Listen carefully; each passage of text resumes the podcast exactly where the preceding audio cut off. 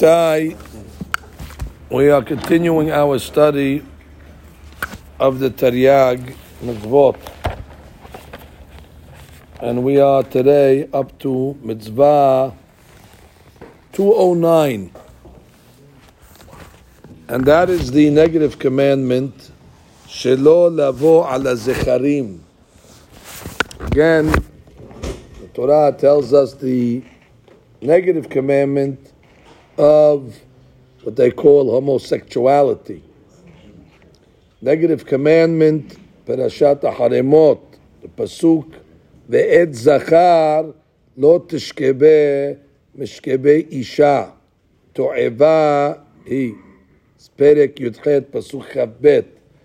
The shortish of this mitzvah says the Chinuch, and I quote, שהקדוש ברוך הוא חפץ ביישוב עולמו אשר ברא.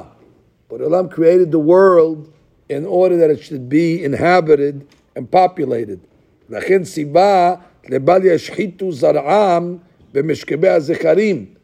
When a person commits this act, he's wasting his seed, which obviously cannot be productive or fruitful. שאין בדבר תועלת פרי. It cannot bring any fruit. Milbad, besides the fact, oto in his language is tinuf nim'as umechoarhu meod be'ene kol ba'al sechel. He says he don't have to be a religious guy to know this. He says any ba'al sechel, anybody that has some brains in his head, will know that this act is dirty and it's abominable and disgusting. And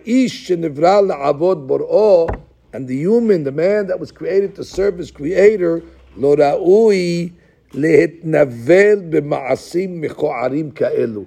It's not befitting for him to dirty himself in abominable things and disgusting things like this. Now, some of the laws of the mitzvah, the law is if somebody goes with a zachar or lets a zachar go with him, and they're both adults, the punishment is sekilah, death by stoning. If one of them is a gadol, an adult, and one of them is a katan, katan, we're talking over here from when he's born up to nine years old. So the rule over there is they are both going to be patur from the Torah. However, makin otan makat mardut. They get lashes with rabbanan that hurt just as much. Thirdly, if let's say one of them is a gadol, an adult, and the other one is from nine years and above, but he's not yet 13. So the gadol gets sekila, however, the katan will get makat mardut. Now we get into some graphic cases, but these are the cases that the chinuch decides to talk about. Ba al androgenos derech zachruto.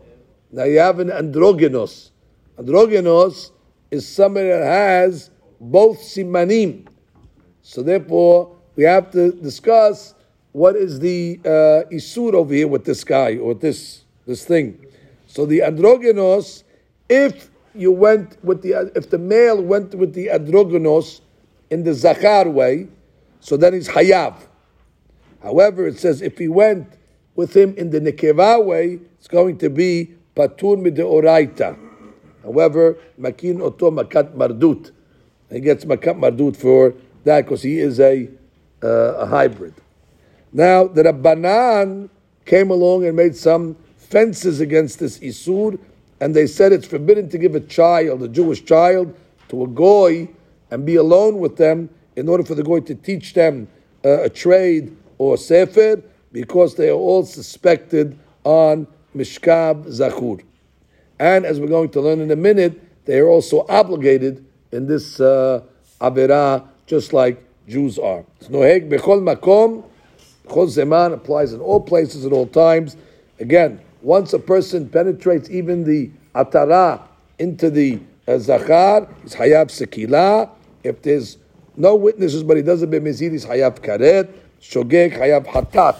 Now this is included in the rules of arayot, and therefore Bnei Noah, meaning all the world is obligated in this as well. So therefore, Mishkav Zachur is something that's not only Jewish, but it's something that is asur according to everybody.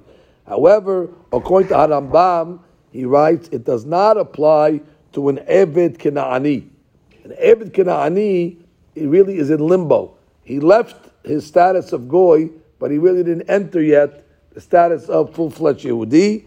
Eved Kena'ani is treated like an animal. He's allowed to go with his mother even and his sister. And therefore, no question he can go also the Mishkav Zachur. That's the only one that the Torah allows uh, Mishkav Zachur to, to the Eved Kenani. But again, everybody else is bound by this law.